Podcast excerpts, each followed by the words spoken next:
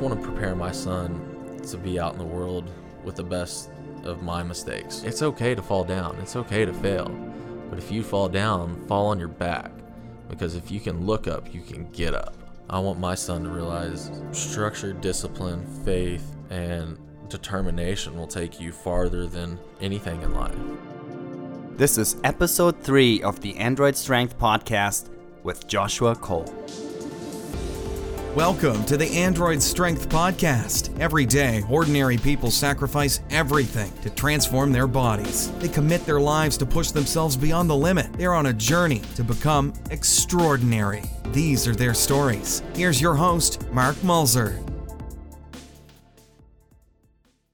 Joshua Cole might never be on the cover of a bodybuilding magazine. He might never break weightlifting records. He might never be a pro physique athlete. To everyone else, Josh might be just another ordinary man, but in the eyes of his 9-year-old son, Jonathan David, he is his personal superhero. At 28 years old, the single dad from a farm in Midland, Odessa, has seen and experienced a lot of ups and downs. In this episode, Josh grants us a raw, unfiltered view into the extraordinary life that shaped him into the man he is today. The most important things in Josh's life are his faith and his son. Joshua wants to show his son that in life, anything is possible. So, after getting divorced from his wife and moving to Austin, Joshua decided he wanted to prepare for the first bodybuilding competition in his life. Staying in fit and healthy is one thing, but prepping for a natural physique show is a whole different story. So listen to this episode to get tips from Josh on how to create and follow a plan, how to find motivation to reach your goals, and how to persevere through personal hardships and times of disparity. He shares with us the importance of not giving up once you hit rock bottom. He gives us tips on how to look forward and how to move forward after a setback. Josh's message is much bigger than teaching us how to become healthy and fit. He shows us that structure, discipline, faith, and determination will take you farther in life than anything else. You have to take responsibilities for your life. He trusts in God and believes that doing positive things for others will create positive things in your life. If you like this podcast, please subscribe to it on iTunes. Let us know what you think in the comments. And head over to androidstrength.com for more contents and more interesting stories.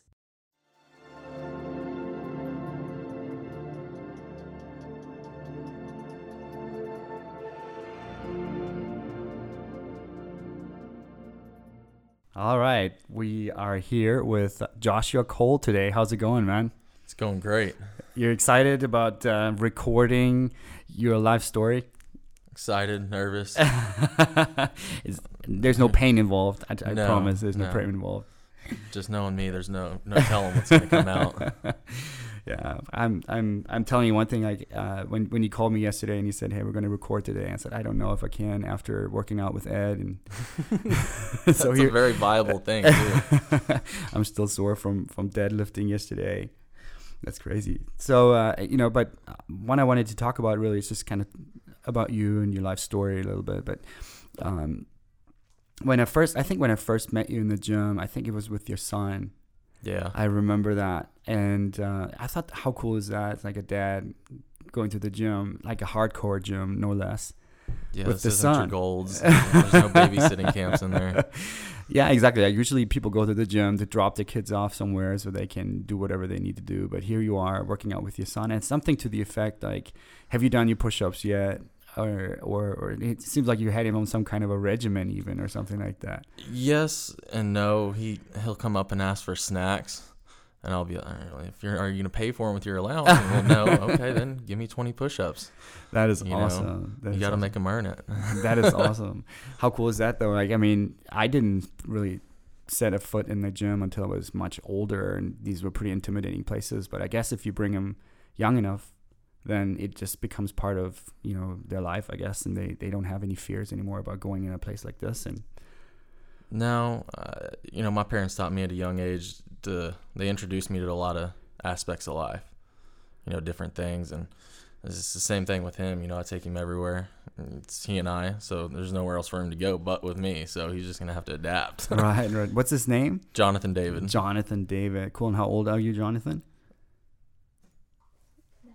9. He's 9. He's talking into his own headset. Still very young. That's cool. Well, awesome. I think that's sort of sparked my interest in, like, who's this guy, right? Sort of, you know, has his kid with him, working out pretty hard. And then through Ed, we started chatting a little bit and got to know a little bit more. And I thought, man, what a cool story. But so tell me a little bit about, you know, what you're doing right now. What's going on in your life with regards to lifting? I think you're preparing for a show right now. Yeah, we decided to do the Texas State in November this year.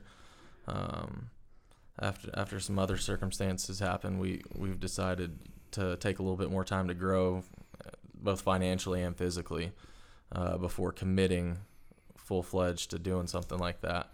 So what is the Texas State, for people who don't know? That's like a bodybuilding show? Yeah, it's ran by the NPC, National Physique Committee. It's the Texas State Championship, national qualifier. They'll have the women's and the men's physique classes. And that's actually up in Mesquite this year. Okay. Which is DFW, where I'm from. So. Okay. You're coming down here to Austin from Dallas. So how does that work, though? So you this is a physique show. How is it? Is that different from bodybuilding? Is it the same thing? Or, you know, yes and no. I mean, from my learnings in this, you know, the physique is more just about the conditioning and the aesthetics, not necessarily how big you can get and, you know, how big your bicep is and symmetrical you are. It's more about just being athletic and in shape, for my take on it. And that's kind of the point of view I'm taking at this, you know. You got to look the best in your eye. It doesn't matter. It's, in my opinion, it doesn't matter what everybody else thinks I look like. In my opinion, I'm going to look the best whenever the time comes and how I feel like I should look in that class.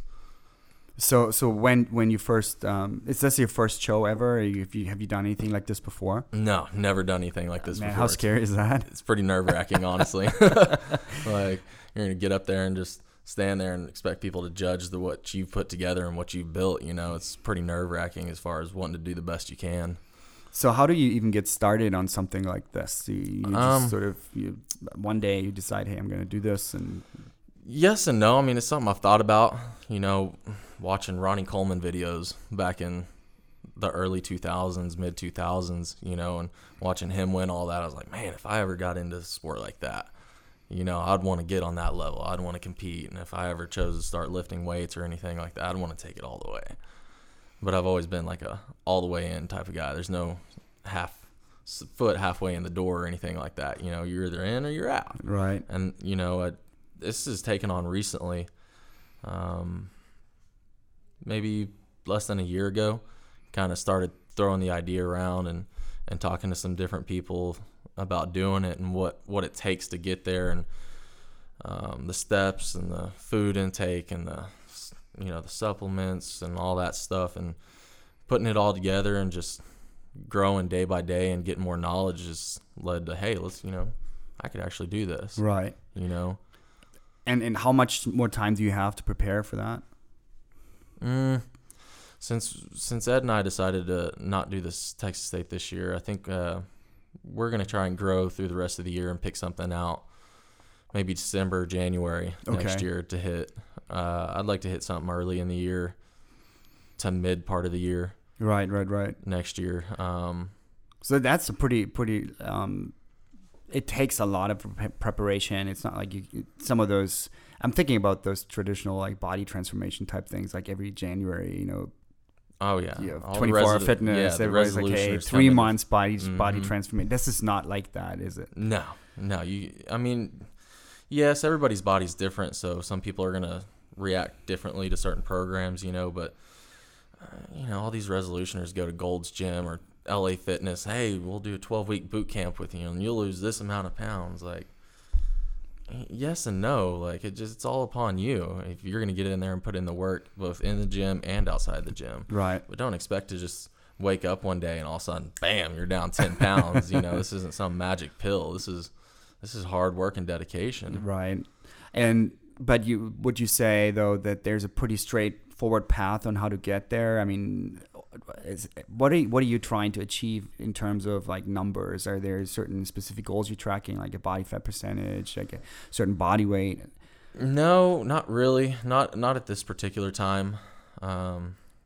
Ed's told me to stay off the scale because mentally I get real overworked about numbers and stuff like that. So we just take pictures once a week. Okay. And just watch the transformation of your body, not necessarily the number on the scale, because you're going to fluctuate right daily. And I would notice that. I'd go in one day and be 210. The next day I'd go in, I'm 207 because I missed a meal or something. You know, I was outside working all day and didn't get enough water in. And that was just, like, mentally draining, keeping track of all those numbers. I was like, no, we threw that to the side real quick, at least at this stage, at this early stage in what hopes to be a career, you know, long-term wise. Right. Not just the hobby. Right. But if you were to go, let's say you were ready today and the show were tomorrow, what does it look like to go to a show like this? Do you have any idea of what to expect, what people are looking for? I mean, there's some sort of picture in your mind of where you want to be? A little bit, yeah. I mean, I've gone to a few shows. I'm going to go to the Adela Garcia this weekend and watch some of the girls from Metroflex compete. And but as far as all that goes, you know, I've had a few conversations with posing coaches and what they're expecting for weigh-ins and stuff like that. But I don't know where I'm going to be at that time period right now, you know. So you're just sort of throwing yourself at it to see, you know, what happens. Hit or miss, you know. That's awesome. I mean, that takes a lot of guts to commit to something that perhaps is not so clear in your mind of what it's going to be. Exactly. So early. So. Yeah. You know, it's challenging because, like, where am I going to be at this time period? I have no earthly idea. I'm just taking it day by day right now. Right. You know, meal by meal. There we go. Right. But would you say, though, that as far as, like, lifting is concerned, that's something you've done all your life? Is that fairly new to you? Gosh, no. Tell me a little bit about that. High school football, yes. You know, we'd lift weights every day. When I got out of high school, it was just I threw all of it away. I was like, whatever. I'm going to go party. I'm out of high school. I don't have a coach telling me what to do right now, you know. And I didn't start lifting again from I was 18 till probably 25. I didn't touch a weight. Wow, that's a long time. Yeah, this is sort of 7 years of just fluctuating and lots of alcohol and being young and dumb and 21 and eating whatever I wanted. But I was always skinny. I've always had a really high metabolism, so I never got truly overweight. But my best friend moved in with me when about I was 25, I want to say, and he's always been a pretty dedicated lifter. Never looking to compete. He just enjoys just going to the gym and taking his frustration out and having some decent muscles to show off, you know, when he goes to the pool. And so I got in with him for about 8 months to a year maybe. And he ended up moving out of the house and to another city. And I maintained it for a little bit and ended up moving away from the gym I was going to a different side of town. And kind of threw it away. I was like, I'll pick it back up here in a few weeks once I get settled in, and it just never happened again. Right. You know, and I think, I'm 28 now, about to be 29. About a year and a half ago almost, I had gotten divorced and came down here to Austin, actually, because I was living in Fort Worth for the TCU UT game on Thanksgiving Day. It was my best friend's birthday, and we're tailgating, drinking, you know, and I'd been separated, divorced about 2 or 3 months. And we're sitting there drinking, and my best friend goes, hey, dude, you're getting kind of fat. I was like, what do you mean? You don't want to hear that. Nobody wants to hear that. This is must have been a pretty good friend of yours. Yeah, you know, I'm sitting there in a button-down shirt, and he's like, yeah, you're getting a beer belly, man. We need to do something about this. Okay, good friend. I was like, well, thanks a lot, you know, but all right, I kind of see where you're coming from, and not even 3 weeks later, I'd gotten back up to Fort Worth, started working again, and it started sinking in. I was like, man, I am single again now. You know, I can't be looking like this, trying to get back in the dating world, you know, whenever I need to or want to. But I found a gym in Arlington, Pantego, actually, called Texas Fit.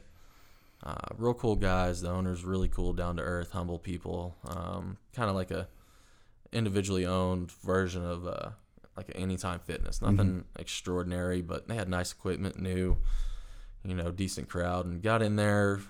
First day I joined, I think I weighed 247. That's 6 foot tall, but it was like well over, it was like 30-something% body fat. You know, it was pretty bad, for in my opinion. Right. You know, given where I'm at now and all that, but and I've been going straight ever since then.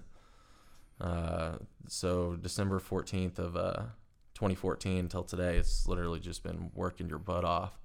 And I think when I moved here, July 31st of 2015, I got on the scale at Gold's because I wanted to go work out when I moved here. And it was that first day. I was like, all right, got to find a gym. Went to Gold's, weighed in at 178. Oh, wow. So like 70 pounds. Yeah. In that 8 months, literally just dieting and eating right and following certain nutrition plans that literally I just got from a couple buddies and researched on the internet. Nobody told me what to do. I literally just started throwing my own stuff together off of watching all the YouTube videos, Ronnie Coleman back in the day. And what do you mean, like no HCG, no, and I was fat burner? No, it was literally just protein and amino. Okay. I think I was taking a Cytosport at the time, that protein powder and some amino acid that I just picked up at the gym. The guy was like, hey, try this out. There's no pre-workouts. It was literally just the bare necessities, you know, trying to burn more calories than I was intaking at first just to knock some of that weight down, and doing two sessions of cardio every day, one in the morning, one before the gym, then lift weights, and then go home and eat. Right. So this whole time, well, as you're doing that, you're not really tracking any goal. You're just working out. Are you weighing yourself? Are you tracking your progress? I mean, everybody has a Fitbit now, and you have to track everything in your phone, and then you have to post it on Facebook. Did you do any of that? No. I mean, I tracked it on my phone. I used that, what was that app? BodySpace. It was bodybuilding.com. They have an app where you can get, like, workout programs, and it's all free, and you can track, like, what your goal weight is, and it'll give you, like, what you need to do as far as numbers-wise, what you want to lose every week, you know, and keep track of it. And every day I went to the gym, I'd weigh myself, log that number, and it would tell me, hey, you're up a pound or you're down half a pound or whatever. And I did that for like 8 months straight. Wow. Just tracking it. That is really good consistency. I wasn't tracking my food. I just knew, hey, you got to eat healthy. And so brown rice, fish, some veggies. Some different shakes, you know, fruit shakes and veggie shakes. I was juicing like crazy. I was trying to follow every little fad to lose weight, you know, but without going too extreme with it. Right. I wanted to stay as natural as possible. Of course. Even to this day, I still want to, you know, just the bare necessities. But I mean, that is pretty compressed time frame though. I mean, you had gone through a major life change. Yeah, I mean, you had your son already. Mm-hmm. You're in Dallas, I guess. You're working, obviously. You have I guess school. You have to drop your son off and pick him up and go to school recitals and parent-teacher conferences and I don't know, play dates and birthday parties and all that. And how did you fit all of that in and to be so consistent? I mean, it's hard for me. And I have a cat and a dog and a wife. You know, we're pretty busy, but I don't have near the commitment that you have and the responsibility. And I fall off the bandwagon like 8 weeks in. You lasted 8 months and going still with all this. It's all your mentality. You know, you got to want it. You know, when I'm working out with guys at the gym, Andreas, Eric, Gino, I'm like, you got to want it. There's nothing else to it. I mean, you truly deep down have to want to lose that weight or to grow that muscle or get better conditioned. There's not this whole, I'm gonna do this, but I'll slack on this end. No, you got to put your mind to it and follow it through. That's one thing my dad always told me growing up. Once you commit to something, that's it. You're committed. You don't walk away until you've got what you want. And I've always been like that my whole life. I just never took the weightlifting as serious until I realized, man, I am getting kind of heavy. Right. You know, which I guess 250-ish at 6 foot tall isn't too heavy, but when you're considering it's all bad calories from alcohol and Jack in the Box and all the other garbage food that 60% of America eats nowadays, yeah, it gets pretty bad, you know, pretty quick too, and you don't even realize it. Yeah. I want to really dig a little bit deeper though, because to me, like, people say this all the time, and this is one thing that I'm really struggling with, so maybe you can help me with this, but people say this all the time, like, hey, you just have to commit to it, and you have to have a plan. And then 8 months go by, and magically, you know, you've transformed your body. To me, it's like everyday struggle. Like, oh yeah, I didn't lose the weight I wanted to lose. I might just say screw it, right? Or I say, hey, you know, one donut's not going to make a difference, until I find myself eating 3, 4, 5, 6 every day. Yeah. And then people tell me this all the time, like, you gotta want it, right? And so maybe I just don't want it bad enough, and it gives me this idea like I'm a total douchebag. Because apparently I just have no willpower whatsoever, because everybody else just says, hey, you just need to want it. I mean, someone told you that, hey, you're getting a little chubby, and next thing you know is you lost 70 pounds. Was that enough for you to say, that's exactly what I want? I mean, well, coming from him, I mean, I've known this guy. So this was a pretty intense conversation. The guy, my best friend, the guy who told me this, I've known since 1998. So going on almost 20 years now. First day we met, just, you know, we had that click, you know, hey, I get along with you, cool. And it's, you know, 5th, 6th grade, you know, going from private school to public school. But anyways, that's beside the point. Coming from him, it really meant something to me. You know, if it had been the average Joe Blow on the street or just an acquaintance that I met, you know, I'd have been like, whatever, dude, you don't know what you're talking about, you know. But coming from him, you know, he's not going to say it unless it needed to be said. Like, and he's known me for so long that I've never let myself get that out of control as far as how much I was drinking, what I was eating, and how I treated my body. And so that's what really set it in for me. It was, man, I need to make a lifestyle change. And we went back to my grandparents' lake house that next day after he told me, and I saw my son because we were down here for Thanksgiving. He was with his grandmother and great grandparents, and I was like, man, I need to make a change for him, not only myself, my own health, but he's going to need me around 20, 30, 40, 50, 60 years down the road, right, to be there for him and set a good example, you know, because, and that's kind of what led me to start the process of this whole thing. You know, when you're talking about setting the goals, or you got to want it, you got to be committed, but you have to also be realistic about it. You know, you have to make an action plan. You know, okay, I want to lose this amount of weight, or I want to grow this amount of muscle by this certain time period. And you, along the way, goals are meant to be adjusted. You know, in my opinion, you don't set a goal and it's finalized, and things are going to change along the way. You know, something's going to happen, whether you got a death in the family or you're getting a wreck. So, okay, now I got to readjust my goal. Instead of this time frame, I'm going to make it this. But you got to stay true to it. You know, you got to hold yourself accountable as far as, okay, if I slipped up this day, I need to do this to make up for it. You know, I saw a thing on Facebook the other day that was on one of those gym junkie pages. I don't know. It said for every Snickers you eat, you should run a mile, 1.37 miles. Or stuff like that, you know. So, and that was another thing I did. If I took like a cheat day and ate like 2 scoops of ice cream or 3 scoops of ice cream, or knowing me, half the gallon, because I love ice cream, you know, that next day I'd go run the dog, or me and the kid would hop on our bicycles and go for a ride, or, you know, I was always trying to counteract to stay on track, but being realistic about it. Like, you can't stay on that path forever, you know. Your body still needs some of that bad stuff in there. Right, of course. You know, so it's okay to fall off track as long as you maintain your mentality of, okay, this is still where I want to be at that time period. But would you also say, I mean, I'm trying to put myself in that position. So major lifestyle change, I moved my son, you know, 3 hours to a totally new city, new people, new environment. Scary. That was pretty scary. So exactly. So I mean, you have to find a place. You're looking for the right school. You know, where you have expenses. You got tests that your kid needs to prepare for, school projects, and there's all these priorities. And somewhere in this list is going to the gym. I suppose it would be fairly easy to say, hey, like you said, I'm trying to do this for my son. My son is the most important thing in your life, I suppose. Yes. Yeah.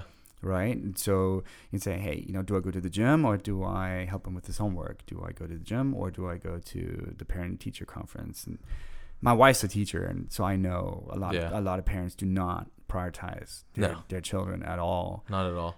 And it would be easy for them to say, yeah, I'll go, you know, to CrossFit and just drop my kid off at the neighbor or something, and just so that I look good or that I'm, you know, quote unquote healthy. But at the end of the day, you had to really, beyond just setting the goal, you had to also prioritize your life. Yes. Yeah. To fit that in. He's always been priority number one. Always will be. Everything else is secondary. Well, I'll take that back. We've always put God first, my child second, everybody else is third, and I put myself last. Like, my own needs should never come before my child's or God's needs, or, you know, even some of my really close friends, I'll put their needs far ahead of mine when it comes down to it. And anybody that truly knows me knows that's exactly what I'll do. But when it comes down to him, you know, and prioritizing how I'm going to make that effort to get to the gym every day, it's just all about planning it out. You know, I organize my day by the hour. You know, being an account manager, I work sales all day, so I drive around and talk to apartment managers all day long, and I have to be playing accordance of, okay, I got to be here, I got to be there. But, you know, in the end, I'm fortunate because my boss is very flexible with me and realizing that I am a single dad. You know, my mom lives here, his grandma, but, you know, she's got a full-time job too. You know, she's out traveling every week in a different city for her job. So, the gym's always come second to him and his needs. So if he's got homework or a project due, we're going to get that done and then go to the gym. Or if it's mostly done, we'll go to the gym and do it when we get home. Right. You know, right before we go to bed or whatever. He's always been very patient with this adventure. Have you talked to him about that too, and how important sort of your personal health is, and why the gym is important to you? And does he understand that? Oh, he more than understands it. He's just like me. He's a spitting image. Every cell that I possess, he possesses. He's very understanding. Smiling over there. Yeah, he is. He's over here grinning, eating his beef jerky. He's pretty cute. I'll have to take a picture. But you know, there's times where he gets frustrated. Oh, I'm tired of going to the gym. And so I'll have to come up with something to do as far as, if you go to the gym with me today, so I can get this in with, and, you know, work on my goal, and we'll go swimming tomorrow. You know, there's always you got to find that common ground, you know, especially when it's just the two of you, especially two males in an apartment, you know. And so it's a trade-off. You know, he does a lot of stuff that he doesn't want to. I do a lot of stuff that I want to as a parent, but as an adult, I'm like, a 28-year-old adult, I'm like, man, you know, what am I doing here? Right. You know, most guys, people my age are just now getting their career started, not even worried about marriage or kids, or they're worried about growing their bank account and getting established in life. And I'm like, I'm already here, you know. This is what I got to do. So if you sat in a group of parents, and maybe I'm sitting right next to you, and I'm fat and frustrated, but I'm here for my kid. I'm making as much time as I can. I'm just barely making ends meet. And I talk to you, and you say, hey, you should go to the gym. And I said, screw you, man. I have no time. I'm just barely getting by. I'm just sort of holding on. I don't have time for that, or I don't have the energy for it even, right? What would you tell me, like, dude, what can I do to perhaps just get started on this? What do you think is the one thing that I could do to get out of this trap that I am in? Well, from your experience, there's the old saying, a body in motion will stay in motion, while a body at rest tends to stay at rest. Saw that on a TV commercial a long time ago. I was like, man, it's kind of powerful, right? You know, but it's absolutely true.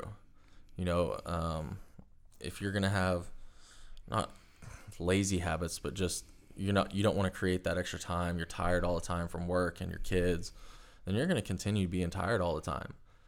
You know, whereas if you're an active adult, you're out running, bicycling, walking your dogs, you know, not only just dropping your kid off at their sporting events or whatever, but getting out there and practicing with them, you're going to be a more active person. You're going to have a better sleep at night because you've been more active during the day, and you're going to have the rest that you need to conquer what's thrown at you the next day. You know, and that's kind of the key. You have to get the rest. You know, you can't mentally let yourself overload. You have to have an exit or a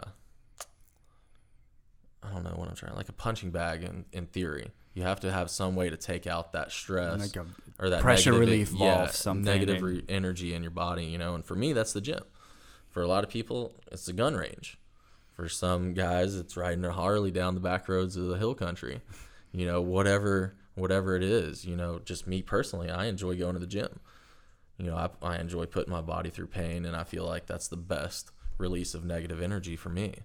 You know, and I'll always try and get somebody to do that, because you're just only prolonging your life by taking better care of your body. You know, but if that's not what you want to do, or that's not where you're at in life, and that doesn't interest you, hey, by all means, I'm not gonna hate you for it. Right. You know, I have no personal. I'm not gonna judge somebody on how they want to live their life or the way they look or anything like that. It's just, in my opinion, wrong to do. I think that's important, right? A lot of people think that if they go to the gym, they're going to be judged, right? They say, I have to lose weight before I can even go to the gym because I don't want anybody to laugh at me, or I don't want to look out of place. And here's all these super fit people. Here I am, you know, chubby, you know, curling with the 5-pound dumbbells. I'm sure everybody's going to laugh at me, but you got to start somewhere, you know. But the prejudging and the profiling that people say goes on. Well, all these people go to the gym regularly. They're big and buff. They're just going to make fun of you for being, you know, short and lazy and overweight. That's not the case, man. Oh, okay, some places you might go, there's going to be those select few groups of people that are just egocentric a-holes. But, you know, someplace like where we go, Metroflex, everybody welcomes everybody. We don't care what you're there for, if you're there just to throw some weight around, or if you're there to compete in powerlifting or bodybuilding or strongman. You know, it's just a big family. You got to support each other. But, you know, there's always going to be those arrogant people out there. You just have to learn to, you know, let them hate. Right. Let the haters hate. I have to go back to my first couple of times at Metroflex, and Ed and I talked about this in our interview as well. I was terrified. I was literally terrified because I had no idea. It was just convenient. It was a convenient place for me to go, so I picked it, right? Plus, you know, my previous trainer, Ivan, went there, so right. I followed him there. But, of course, he's not always there, right? So I'm just walking in. I know nobody. But what I noticed was, I think the difference between this one and just a run-of-the-mill gym is that in that gym, people are so focused on training, they don't have time to judge you. No. That's how I felt. Not at all. Yeah. Would you agree with that? I came from Gold's. And Gold's, everybody just kind of hangs around, and people walk around, and they have so much time there. And worried about what you have on. And exactly. You know, if your outfit matches your hat, which matches your wristband, which matches your headband. Like, you know, it's like Lifetime. Oh, my gosh. The first couple of days I was here, I went to Lifetime because my mom's a member there. And so, you know. And I walk in, I'm like, this place has got like a hair salon and a Starbucks and a pool, and like they got nail salon in here. Like, what is this? This isn't a gym. This is a country club, you know. And then so I told my mom, I was like, I can't go back there. I'm just gonna go join Gold's. Like, I found a Groupon, got like 3 months for $30. I was like all excited. I was like, yes, I found a steal. And Gold's was a little bit better, you know. Gold's was very cliquish. You know, you've got your swole people over here, and your kids over here that are just like in high school and want to pose in the mirrors and see how big abs they can get, and, you know, and attract all the girls. And then I met Ivan one day, at my apartment complex. I was checking the mail, and I walked back to the truck, and my son looks at me and goes, what? I was like, did you see how big that dude was? I was like, that dude's ripped. And he comes walking out. I was like, hey, bro, where do you lift at? And he was just like, Metroflex. I was like, well, they have one of those here. He's like, yeah, it's just right down the road, you know? What do you mean? I was like, oh, I just moved here. You know, we got Metroflex all over the place back in DFW. We got one in Fort Worth, Arlington, and I think Plano. There's Metroflex up there. And he was like, come on over, you know, I'll get you in and get you a day pass or whatever. And I was like, all right, I might check it out. And it took me 2 or 3 days. I was like, man, that's a pretty hardcore style gym. Seeing that's where, you know, some of the greats have trained, Branch Warren and all them, Johnny O. And it took me a couple of days to build up the courage to go over there. But I walked in the door and I was like, man, this isn't so bad. You know, nobody's matching over here. Nobody's walking around in $200 outfits to go to the gym. Everybody's sweating their butt off with no AC. I was like, this is kind of cool. You know, old weights, not necessarily old, but, you know, they've been abused. They hadn't been babied and treated with antibacterial wipes after every set. You know, and I didn't even use my day pass. Lou walked up to me, talked to me, and I was like, just go ahead and sign me up. You know, I signed up that day, and he was like, well, where are you at now? I was like, Gold's, but I'll be canceling that as soon as I leave here. This place is awesome. Loud music, that's not Taylor Swift and Justin Bieber playing, you know, and I've been there ever since. Made a lot of close friends there because that was literally the first people I met when I moved here was at Metroflex. So to me, that sounds like community and being part of a team of people also helped you, perhaps. Yeah, it's more just a family up there. To you know, that took me a while. I worked out on my own up there probably 3-4 months, maybe about 3 months before I would talk to Mitch one night. I'd seen him at a bar in Cedar Park, and I was talking to him. I was like, hey, you know, what does somebody got to do to start potentially training? Because I see everybody here trains for something, whether it's physique or classic physique or bodybuilding, powerlifting, or they're athletes on some sport team. I was like, well, you know, who would I need to talk to maybe potentially start growing towards that competition style? And he was like, well, you know, you can talk to these couple people. And I talked to Chris Green at first a little bit, and, you know, kind of asked for some pointers on my diet. You know, this is what I was doing at the time. And then Ed approached me one day, and we started talking. I was like, you know, I'd maybe consider, you know, buying a program or getting some one-on-one training. I'd like to maybe potentially do a physique show. And from that day forward, it's just been nothing but hardcore work. Like, I had no idea what I was signing up for at first. And it's been a rough road, a lot of pain. Right. What I'm trying to think is going back to the example I had earlier. So you tell me, you're telling me about how I will feel in the future if I do this. Yeah. Right. A friend of mine, my old football coach, told me this one time because he lost a lot of weight and he's totally ripped now too. And he said, "Man, if everybody could experience how I feel now for just 1 minute, nobody would be fat." No. The personal satisfaction of getting where you like to be, or what you had originally set out to do of, hey, I want to lose weight. I had no intentions of losing like 70 pounds in 8 months. Man, I was so skinny. But just jumping on that scale, and then I was like, holy crud. As the time just went by, I completely lost track. You know, I was like, man, it just feels like a couple months ago I was pushing 250, barely able to button my jeans. And now here I am, and I'm going to have to buy smaller jeans. Jeez Louise, you know. The total mentality change that went on. I was a much happier person to be around. Before, I was just grumpy all the time and tired and didn't want to get off the couch. And now it's just like, hey, let's go do this, you know. And even my mom's seen a drastic improvement, you know, just morally, because now I'm more social than I was back then. And, you know, just I don't know. It's just all about satisfaction for me personally. So take me a little bit back to some of those moments where maybe things weren't going so well for you, and I'm trying to think of people who are at this position right now in their life, right? And they might be listening to this right now. They said they should make one decision at a time, perhaps, just to, not to think about. I think, to me, the idea is people have this end goal in mind, right? Mm-hmm. So there's this conflict, right? Coach Dan says, hey, if you could feel how I feel right now for just 1 minute, you would get off your couch immediately and you would start losing weight, because that's you would want to do that, right?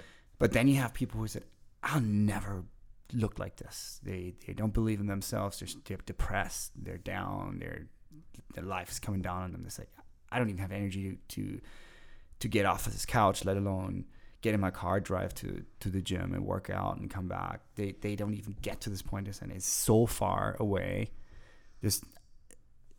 They're probably trapped in their own body, even if they're just looking at this goal as being so far and unattainable that they don't even get into motion. What you said earlier, right?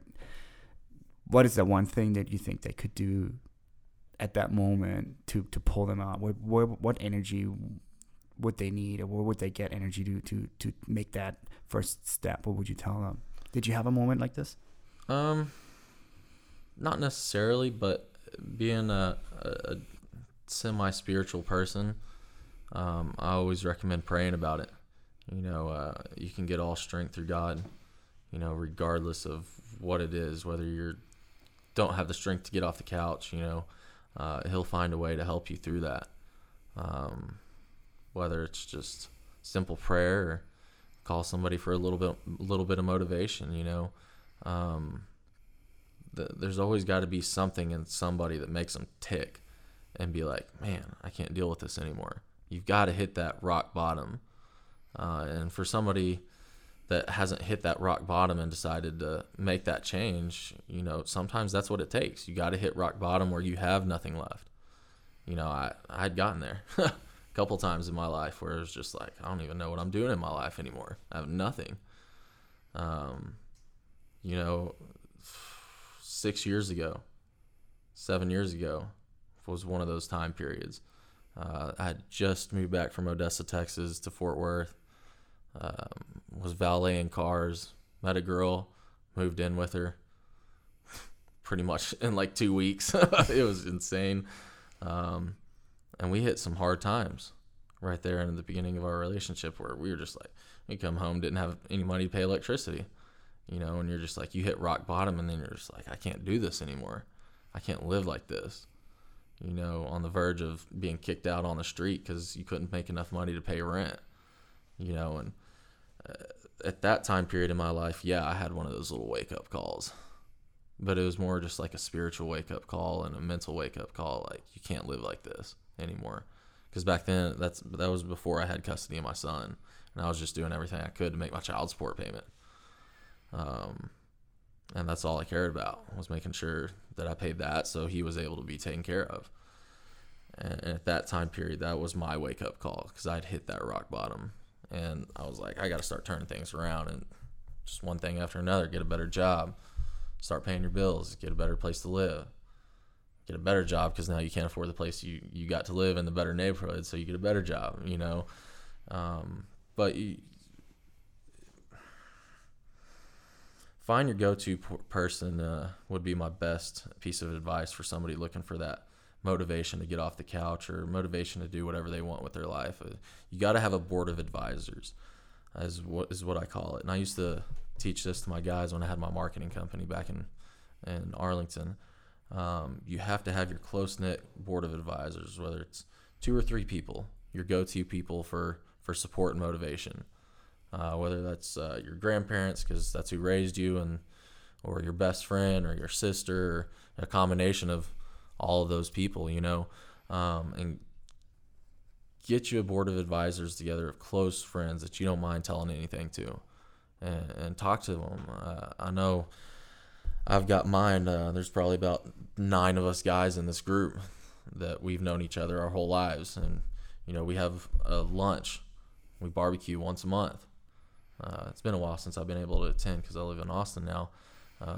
But every month we meet together and we talk about what everybody's going through and what the others can do to help, you know, motivate them or push them in that direction that they're trying to head. And that's been a huge drastic change for me ever since we kind of started doing this about a year ago, I want to say. It's spiritually, mentally, financially, I'm in a whole lot better place now because I have somebody to go to. Hey, you know, I'm struggling with this right now. What you know, what can I do? Or if anything, I'll just pick up my Bible and start reading. Right. You know, God always has a way of drawing you to what he needs you to see at that particular moment. Right. I think that's really, really powerful. There is perhaps something else that I would think of. And I forget what the website is, but there's a website that you can go to talk to certified counselors. They're total strangers, though, right? Yeah. So some people say, I don't want to, you know, bother my friends or my family with this sorrow that I'm carrying around. I don't want to share that, especially in the Facebook community now, and the social networking where everybody's projecting how awesome everything is. That's all so fake. I think there are some resources now for people, and I might look that up and put in the show notes just to say, sometimes it helps to talk to a perfect stranger too, right? And say, I will never see this guy. I will never talk to this lady again ever. But they're trained to be a counselor, and they're not invested in you. They don't know you, and so this is sort of this instant, what do you call it? A Snapchat version of this moment where you can just open up and say, "I feel better now," and I'm not going to go back to my friends. I remember 2 weeks ago, you know, I just had a nervous breakdown, and it's perfectly okay. But I think at the end of the day, you have to open up though about it, right? I mean, you have to share your emotions. Yeah, my mom and my ex-wife both used to get on me because I never shared my emotions well enough. I still don't to a certain extent, but you got to talk about it sometimes. You know, you can only bottle stuff up for so long before you explode. It took me a long time to learn that. Oh my gosh, I would bottle things up forever and ever, with my parents especially. Is that also because maybe you're trying to be strong for your son, where you're saying, I can't show any weakness. I can't show weakness to my son. I can't show weakness to him. Yeah. Yeah, you can never, in my opinion, let your kids see your weakness, because they turn to you for strength, you know? And yeah, I think I've built up that tough skin to where I feel like I don't want to ever see him to see me struggling. But because of that, maybe that's why you sort of you trained yourself not to emote that and open up, because maybe you're just trying to be strong all the time. I was trained a lot earlier on with the dysfunctionality of my family to bottle that stuff up. But it's made me realize how having my son has made me realize the communication factor and talking about your issues, not bottling them up, has been a huge factor. I mean, I'm not ashamed. I've gone to a few counselors over my life just for certain things here and there, you know. I got sent to rehab when I was in high school, and that's where kind of the whole, you were forced to talk about your issues. Okay. You know, they call it a Christian treatment center, not a rehab. I'm sorry. But it now looking back at it, I realize the importance of it, of all those things that I went through as the treatment center, the rehab, whatever you want to call it. I realized the importance of why they tried to get you to communicate what was going on inside of you and how you felt. I just wish I would have realized it back then. Right. You know, so, I mean, don't be ashamed of going and talking to a counselor or getting online or going to a church or a psychiatrist or whatever those things are called. Shrink, you know. Right. Don't be ashamed. No, I think that's very powerful to say it's okay to say I need help, right? And but at the same time, I think what I'm trying to get to for me and what I see a lot is to some people, gym is something they loathe, mm-hmm. right? It's associated with a broken body image. It's associated with a necessity to. It's constantly pressuring yourself to lose weight, and a lot of people communicate that also, constantly saying, "Hey, I worked my ass off," just like you said, and it's sweat, tears, and blood. And I think for me, and maybe to you, I'm interested in your opinion on this, but to me, the gym is much more than that now. It was always about losing weight or mm-hmm. Getting stronger, but now it's more about it's almost like a sanctuary. I know Trey talks about this. Yeah, right? He talks about the sanctuary, right? So there's this idea like this is the one place for me where I can be when I have no guards. They say that the steel doesn't lie, right? They say, 100 pounds is always 100 pounds. They don't lie to you. No. Either you pick it up or you don't. No. Right? So there's no perception. There's no projection. You can't fake it, right? No. Either you push it or you don't. Pretty much. Right? And so to me, it's like this something I almost look forward to say, I didn't do this yesterday, but now I can. And this, as opposed to, I didn't work out hard enough, so I didn't lose the weight. That's right. Kind of the transformation that happened for me. And as soon as I switched to that, it didn't really matter anymore. I mean, you're still sort of chasing these goals, I guess. Yeah, you want to compete or you want to lose weight, but at the end of the day, to me, it's a lot more than a place to lose weight. It's a family almost. People know you, right? People call you out and say, "I haven't seen you in a long time. Where's your fat ass been? Come back. We miss you." Or hey, that happens on a daily basis. Yeah, I mean, same thing. I remember it took me. I tried pulling 500 on deadlift. I don't know how many times I failed. I saw that Facebook. You just completed that. You succeeded at that. Yeah, about 2.5 months ago, maybe. That's awesome. Failed. Just couldn't get it. No matter, I think, and it was all mental. I was just psyching myself out, and Ed just kept saying, "Don't worry, you'll get it. You're getting stronger. You're getting stronger. You're getting stronger." I remember that first time I pulled it for one rep. I was like, "Get excited!" That's awesome. That feeling, and then I missed it 2 or 3 weeks in a row after that. I couldn't pull it again, and then we jumped up there one day, and Ed came over, and I was like, "Hey, we filmed this. I'm gonna get this today. It's not getting me down again." And then we went and pulled it for 3 or 4 reps when I was only supposed to do one. And it was just like, whoa, where did that come from? That huge burst of just pure willpower came out of nowhere and just overtook me. I was like, you're gonna get this. That's awesome. I was like, you got 2 to do, and I think we did 4. I can't remember, 3 or 4. And then now 3 or 4 weeks later, pulling 550.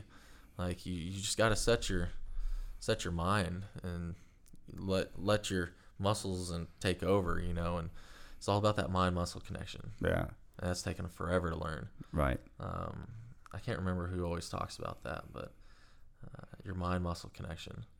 So this, in what context would this come up for people who don't know what that means? What do you say? It's hard to explain. You just got to feel it, for me at least, because I have hardly any experience compared to some of these guys out there. But for me, I learned where that was is how sore I got the next day.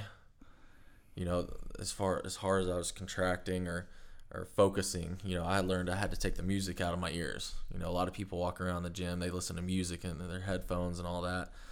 I didn't get anywhere that way because I was so sidetracked because I love music. I'm all the time sitting there jamming around or dancing in the middle of the gym, and people are looking at me like, this dude is wild.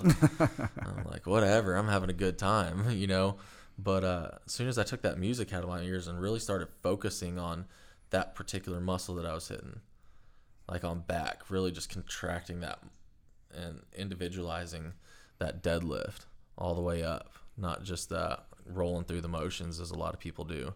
But when you're trying to train and work towards you know, potentially competing one day and growing in the sport, you got to take that approach. You can't just go in there and roll through the motions. Right.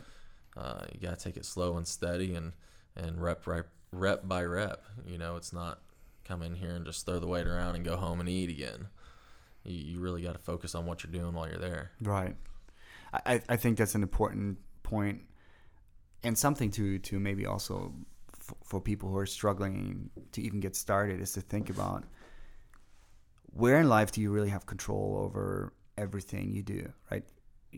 At your job, people tell you what to do, mm-hmm. right? You don't have control over that. You don't control how much money you make, whether or not you get a raise. It's your boss saying that. In the gym, you are in control. You're in control how much weight you put on. You're in control yep. of how many reps you're going to try. If you short yourself. Right. You like you said, that the weight doesn't lie, right? No. So at the end of the day, you can cheat and you can, you know, do whatever you want. But at the end of the day, you can't fake it. No. Right. But at the same time, though, you can create these constant successes for yourself. I remember when I first started working out seriously, you have that bench where all of the dumbbells are. Yeah. Right? And we were doing everybody, I was like, I don't know, 24 or whatever. Everybody wanted big bicep or something. Mm-hmm. So you start curling, all right? And you start on the left side with the tiny weights. And at the end of that summer, I had worked all the way up to the right. Of course, this is like some tiny gym, right? Nothing like Metroflex where you have 200-pound dumbbells. But still, every day, you know, you just focus on the task at hand and you move up as you can. Yeah. But looking back, I was like, holy crap, I worked my way all the way from the left side of the gym to the right side. And I'm curling, you know, whatever that poundage was. It doesn't really matter, but I think it was really powerful to see. I created that success for myself. There was nothing magic about it. It was nothing, no luck. It was just, you know, grinding. You earned every second of right. it. You know, you earned every pound. Yeah, because I think a lot of people have that viewpoint to say, if I were to go to the gym, then I would have to bench press 220 or something. But it, you know, would you say that matters or you? No, not really. Not if you're in an environment like we're in, you know. What matters is you're doing what you can do. You are in control of yourself. And that's it. You know, I mean, bench press has always been my weakest area. I hate doing chest. I hate doing chest with a passion. And everybody loves chest day. When are we hitting chest? Monday, National Chest Day. Come on. National Chest Day. I'm like, whatever, dude. When are we gonna hit some squats? Right. Let's hit some deadlifts. Let's get some hard work in, you know. And still to this day, chest is still my weakest area. I'm working on it, but I'd much rather do squats, deadlifts, everything that everybody else hates, because it is a lot more painful. You know, the soreness, the weight. That's such a large muscle groups. You know. Plus, you don't want to be the Birdman walking around with this huge upper torso and, you know, these little frog legs down below. Right. In my opinion, I mean, I don't want to be recognized as that. Yeah, I think people play towards their strengths, and there's like I said, if you have never been to a gym, everybody associates the gym with, you know, the bench press. I think it's just how it is. I think. And then you get places like Planet Fitness that don't even have a bench press. So what do you think of those? I mean, we have, I guess, a little bit of a renaissance going on where now all of a sudden it's CrossFit and functional gyms and all this. What do you think of places like that compared to, you know, maybe more traditional weightlifting, what you're doing? Have you tried any of these places before? No, I refuse to, only because, I mean, I was a little sports kid growing up. I mean, I played hockey, played basketball, played football, played golf, played soccer, baseball at one point. I mean, I played everything growing up. I have terrible knees, terrible ligaments just from beating myself up as a kid. When I was 16, I got diagnosed with Osgood slaughters, which is basically where the tendons tear away from your knee plate from basketball and soccer and football all my life. And so watching these guys, I was watching those CrossFitters at the Ronnie Coleman this year when I was up there. and they had a CrossFit competition. I'm just like watching these guys, and I'm just like, oh my God, my joints would be killing me after these movements with just poor form and the jerking and the man, it looked painful to me. But you know, that's everybody's perspective, right? You know, they look at us and they're like, oh my God, why are these guys squatting 500 pounds? You know, my thighs would be killing me. Right. Yeah, they're gonna kill you, but that's the good part. You know, I mean, I've never tried it, so I guess I can't really hate on it much. Just for me and my body type and my body condition at this point in my life, I don't want to risk tearing anything else up. Broken too many bones to be jumping around like that. Right. And of course, everybody thinks of CrossFit, but I think there's also other places now where people are experiencing, you know, new ways, or experiencing their bodies in new ways. They go to like places where there's maybe yoga. Now there's yoga, broga, I guess is what they call it. It's like for guys, right? So, oh yeah, my mom owned a yoga studio. Don't get me wrong, I've done yoga. I've done my fair share of yoga, only because my mom had a yoga studio up in Flower Mound for many years. Okay. And let me tell you, that stuff's actually extremely challenging. Yoga was, oh my gosh, like the mental. The mental strain that you got to go through just sitting in that same position forever.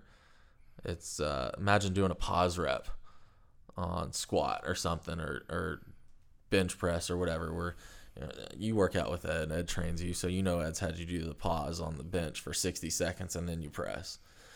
But you're holding, just imagine doing that pause at the bottom for an hour. You know, just the stretch and the strain of the muscle. It was actually really challenging. I was not able to keep up, but that's when I was extremely out of shape and riding a crotch rocket everywhere I went. But no, I give those guys some respect. It's not something I enjoy doing now, just because I don't like sitting in that much quiet for that long. Yeah, no, it's too much quietness for me. Yeah, I think for me. One of the things that intrigues me at places like this is this idea of being in the moment. I think you mentioned that earlier, sort of your mind-muscle connection. Mm-hmm. It's important when you're trying to bench press. But I think it's just that mind-body connection that you experience in places like that where there's not loud music.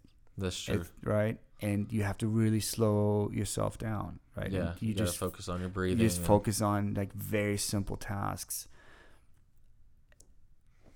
I mean, practicing being still, for example, like just meditation, for example, just the idea that you're not moving for once. You move all day long. As soon as you get up, you move all day long until you go to bed. Right. But for the idea to consciously slow yourself down and not move and practice just being still.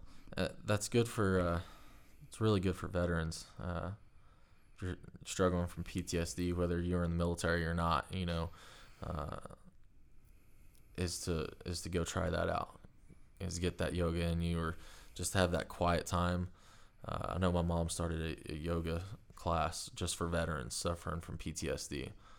That's awesome. And it helped them out so much, just to slow everything down and clear their mind and not have to worry about the struggles of everyday life for that hour. You know, a lot of people grow out of that, you know, instead of going to the VA and getting force-fed pills of Xanax or whatever they want to give you for whatever condition you're suffering with. You know, in that aspect, yeah, there's a lot of beneficial gains from being in that type of atmosphere. So if you are that person that's struggling for the motivation or the energy, and you're depressed for whatever reason because your boss is a a-hole, or they yell at you about their reports, like on Office Space. You know, definitely try something out like that out first. You know, just to clear your mind and have that escape.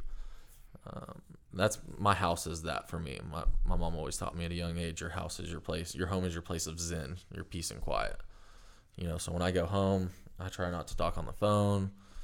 I mean, I still get on Facebook all the time, but I try not to text message or call anybody while I'm at home, just because that's my escape from all the craziness in this world that we have to deal with on a day-to-day basis. especially in Austin with all these drivers down here that can't drive for anything. You know, so that's a good point is what you got there. So I want to switch gears just a little bit, and now we talked a lot about, and I want to come back eventually to your ultimate goal. But you mentioned earlier, sort of your connection with God and faith, and then you also used the term Zen, which is probably it doesn't come from Christianity though. So what I'm trying to get to is sort of this concept of karma that I'm really struggling with, right? So okay. I grew up Christian, okay. right, and I came to Texas where people live out their faith a lot more mm-hmm. than in other places I've lived before. And I sense that you get a lot of strength from your faith, right? And mm-hmm. you probably get a lot of support from your faith as well, whether that's church or scripture or whatever. And now I'm struggling more with this concept of karma, right? Where I say, look, you're in control of your destiny, right? You talk to a lot of people, Christian folks, that say you just have to let go, right? God will provide for you, and God will pull you out of this. He will pull you through, give you the energy, whatever. And I'm thinking if I mess up, my karma is going to be bad, right? I have to control. I have to try and be in control of what I'm doing all the time, trying to avoid mistakes, trying to be a good person, sort of pay it forward, right? Live that, and say, I'm, for example, I can't expect some higher power to prevent me from eating that donut. Right. It's like it's a stupid example, but you know what I'm trying to get exactly. to. Right, I have more this concept of like, if I eat shit, I have nobody to blame but me. I can't mm-hmm. sit here and say, hey, God, you didn't help me. I have more this concept of karma. But to me also, I think sometimes things happen over and over and over again, bad things for a while. I'm like, man, first I lost my job, and then I broke my leg, and then someone ran into my car, whatever it is. And people over time lose that faith, I guess is what I'm trying to say, right? They say, I just attract bad luck, and I have this karma, and therefore there's nothing I can do about it. I guess what I'm trying to say, what I'm trying to get to is do you feel like that's when you say your faith is helping you, is that that's helping you with through those things? Do you believe in a concept of karma at all? Do you feel like this is something that plays into your life at all, or no? Yeah, I mean, it's not a Christian concept. That's why I'm trying to the difference between different belief systems and what that how that connects you. Me personally, I'm a realist. I came from a Southern Baptist upbringing, went non-denominational, got baptized non-denominational, but there's also a part of me that understands science and history, as they say. But what's the old saying? For every action, there's a reaction. And that's pretty important because you do this, yes, something's gonna happen this way. It's just, in my opinion, destiny. You can't go on doing bad, thinking bad, and expect good things to happen. But I take kind of the approach of both sides in my life, the faith-based, let God control it. God's not going to put you through anything that you can't handle. And I firmly believe that 100%. He will not give you anything on your plate that you're not going to be able to handle. I mean, crud. I got my, at the time, 3.5-year-old thrown in my lap, thankfully. I was not ready to handle that at 22, 23 years old, by myself. Well, at the time I was with my ex-wife, but he knew I was going to be able to handle that, and I did. It was tough. There was times where you'll take 2 or 3 steps backwards, but you just got to take that first step back forward. ET, Eric Thomas, the hip-hop preacher, he's a motivational speaker behind Tony Robbins and Zig Ziglar, some of the other greats out there, but he said that it's okay to fall down. It's okay to fail. But if you fall down, fall on your back. Because if you can look up, you can get up. I like that. And that stuck with me. I remember the first time I heard that, that stuck with me. I was like, all right. That's a powerful statement. I like that a lot. You know, it's okay to fall, but if you do fall, make sure you fall on your back. If you can look up, you can get up. Exactly. I like that. And, man, I was just like, that made so many things in life clear to me. I don't know why. Such a simple statement just from a motivational speaker, you know, that millions of people around the world have heard. But there's always going to be that one thing you hear that clicks with you, that was meant for you to hear. And, you know, I've fallen down, lost my job, had a kid at 19, stupid stuff. You know, my kid's not the stupid stuff, but you just have to look forward and realize the positive will always outweigh the bad. You know, if you're doing positive things, giving back, stopping on the side of the highway and helping that random person change their flat tire, you know, simple positive things in your life will lead to more positive things in your life, because you're going to have that outlook of just having a PMA is what we used to call it in my old marketing company, is positive mental attitude. You know, don't surround yourself with neg balls, as we call them. Shelby will hear this and know what I'm talking about. But, you know, the people you surround yourself and the way you act and treat other people in your life is going to eventually be how you're acted towards and treated. It's like the golden rule. What was the golden rule growing up? Do unto others as you would want others to do unto yourself. You Christian or not, it's just about doing good. Right. You know, whether you're Christian or atheist or Jewish or Muslim or whatever your faith is, you know, you just got to be the best with what you can do, or with the cards you've been dealt, I guess you could say. You know, you can always change your hand at any time in life, but it's going to be up to you to do it.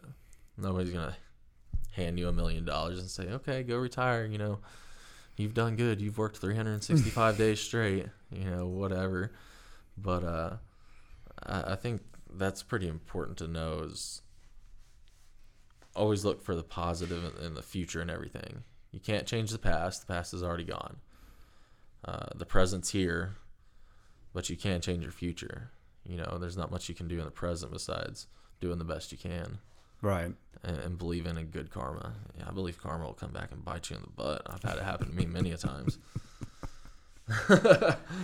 Yeah, I think that makes a lot of sense. And I am just talking about this. Perhaps if I were to go back to this imaginary self sitting on the couch being depressed and worrying about, you know, the future, money problems. Right. I think one of the advices I would give them would be to say, help somebody. Yeah. Right? Oh yeah.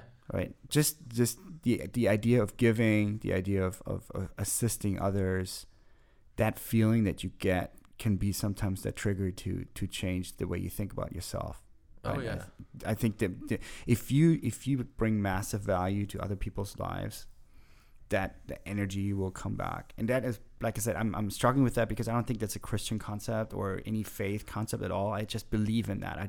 I do believe that you know, you no matter where you are in your life, you can there's always someone that's worse off than you, first of all. Oh, right? Yeah. Right, number one. So unless you're 1,000 pounds and bound to your bed and can physically literally not move, even then, you could pick up the phone and counsel someone, right?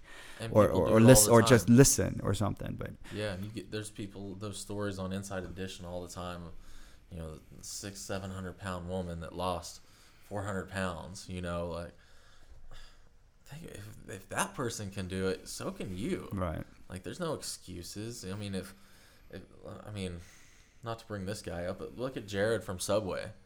Yeah, he's off in jail for doing dumb stuff now that I really don't want to say because my son's sitting here. Right, but, of course. Yeah. Just play your game. You know, look, he walked Subway every day and ate a Subway sandwich. And look how much weight he lost. And there's no reason that you can't do it. Right. There's no reason in this world unless you have no legs, no arms. And even then, people are still in the Olympics with no legs and no arms. Right. You know, it's like the old saying, excuses are assholes. Right. Everybody's got one. Right. You know, you're just you're creating excuses to – I find more people create excuses to not do something than to do something. Right. You know, my uncle told me when I was 13, 14 maybe, he was like, nephew, look. He's like, 90% of the world – don't give a rat's ass about your problems. The other 10% are damn glad you have them because it's not their problem. Oh, yeah. Right. That's the one thing that's really stuck with me my entire life because he was so serious. My dad and uncle are twins, and they're like the most serious, intense, aggressive guys you'll ever meet in your entire life. They're cattle ranchers. They grew up on a freaking huge ranch outside of Odessa, Texas, fixing fences and climbing windmills at 4 years old. You know, they didn't have a choice, but that is interesting. Yeah, and that's 100% true. You know, you can go out there and talk about this on Facebook and that on Facebook and how many likes you get, or this is going on in your life, or this happened, and you know, like you and I were talking not that long ago. I bought a new truck and it broke down 4 days later. Stupid dealership sold it to me with cracked heads and this, that, and the other, $10,000 repair bill. You know, and I can't remember what you were talking about, but that day, and I think we were texting or talking in the gym, but it made me think of that. You know, like nobody else cares about my problems. They're my problems for a reason. Right. You know, and I didn't make any excuses for it either. My mom, my granddad were furious. They're like, you just spent $20,000 on a truck. Now you're spending $10,000 another truck. We told you not to buy that, this, that, and I took it like a man and figured it out, paid for it. I didn't have $10,000 to spare. I was a single dad, you know. But you got to stop creating excuses for yourself, because if I would have sat around and moped and complained and griped and got on Facebook and social media and started bashing this company rather than making an action plan to figure out how I'm going to fix this and continue on with my life, I would still be in the same place I was then. Right. No truck, no job, no money. My mom got me that as a shirt when I was 15 years old. But I think the shirt said, no job, no money, no car back then. But, you know, I didn't create excuses. I handled my business. And you know, you just got to look at it. You wake up and you go to work every day. Why do you go to work? So you can pay your bills, right? But what's easy to do is easy not to do.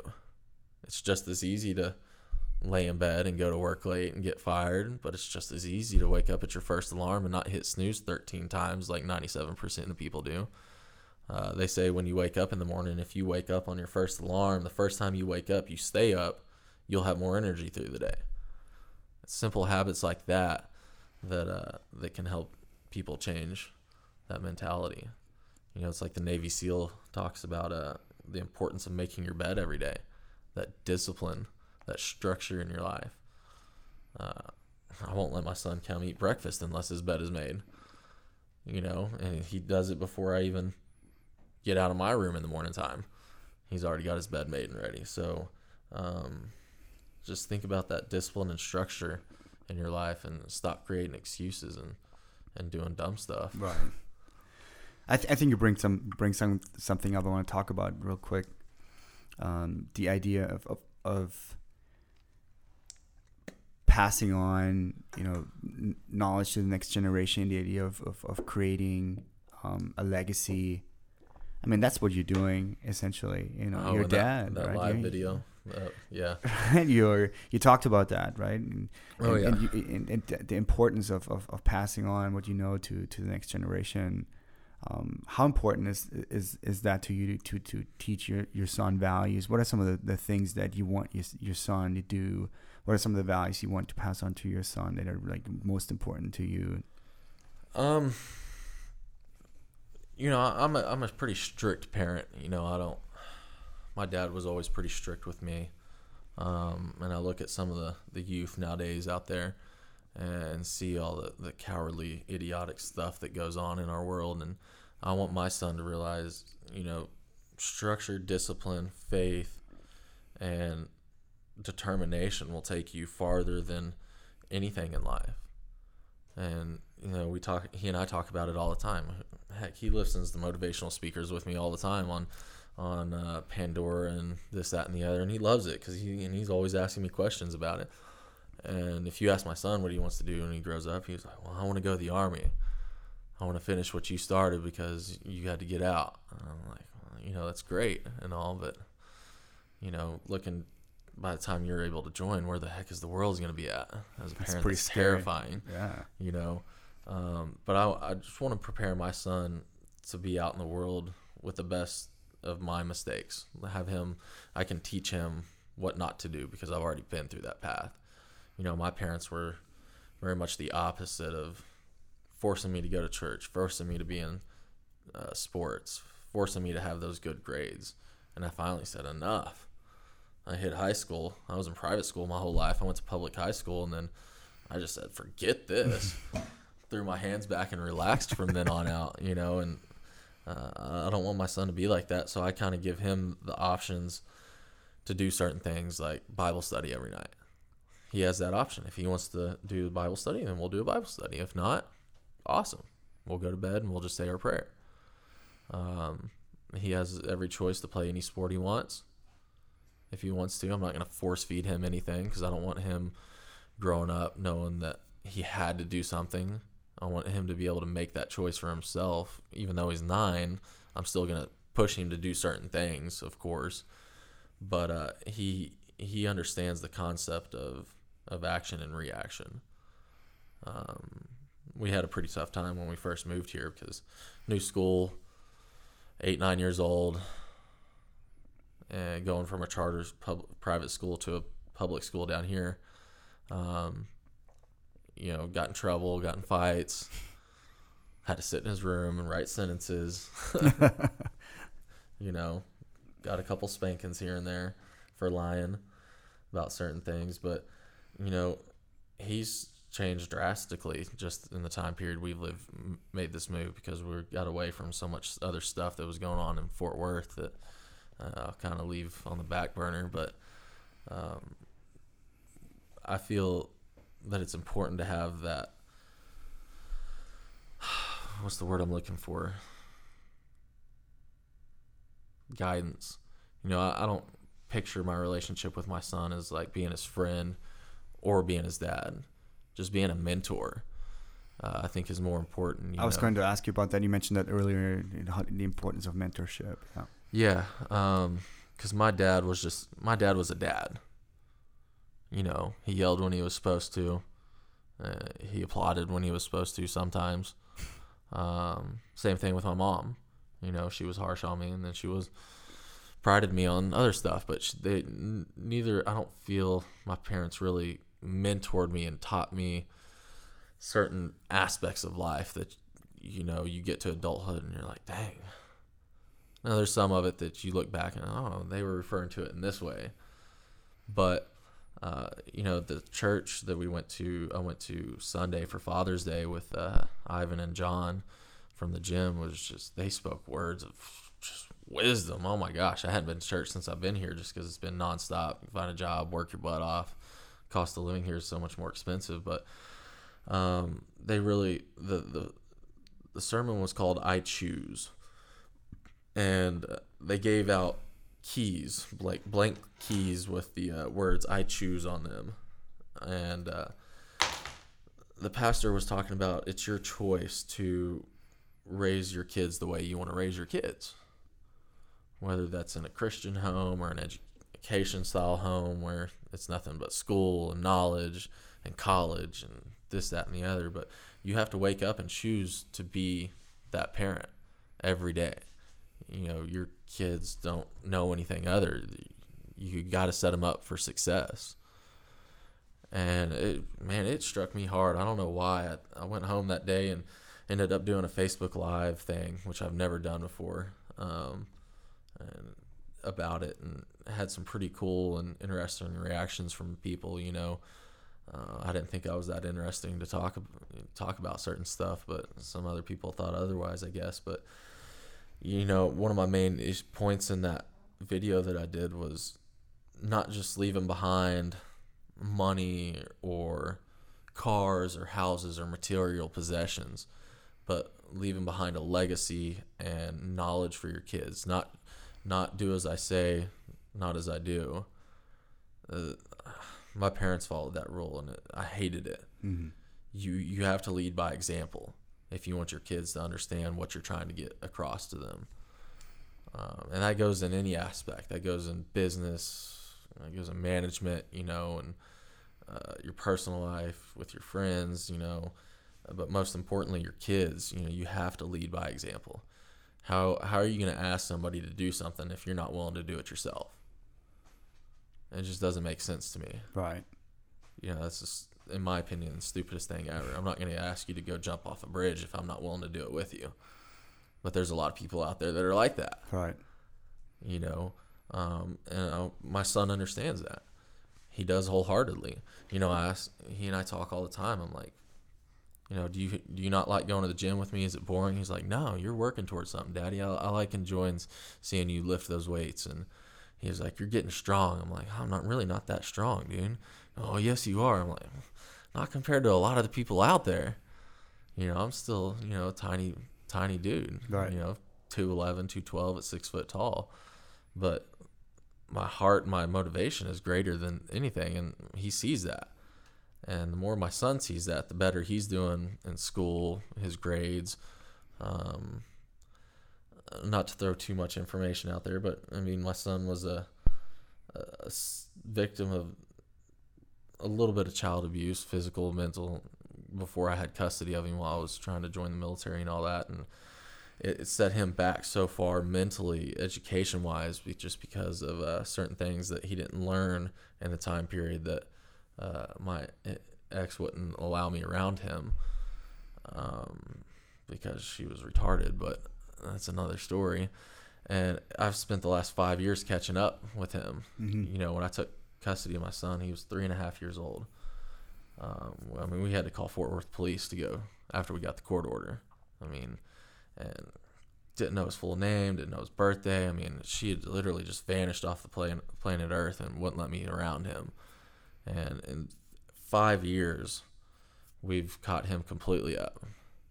I mean, we've financially just killed ourselves on tutors at Sylvan Learning Center and extracurricular stuff to get him where he is today. And the satisfaction of seeing him grow is more satisfying for me, of course, than him. That's amazing. You know, because he's like, fantastic. He hates it, but he's like, man, I don't want to go to summer school. I'm like, but you're right there, bro. You're not going to struggle anymore.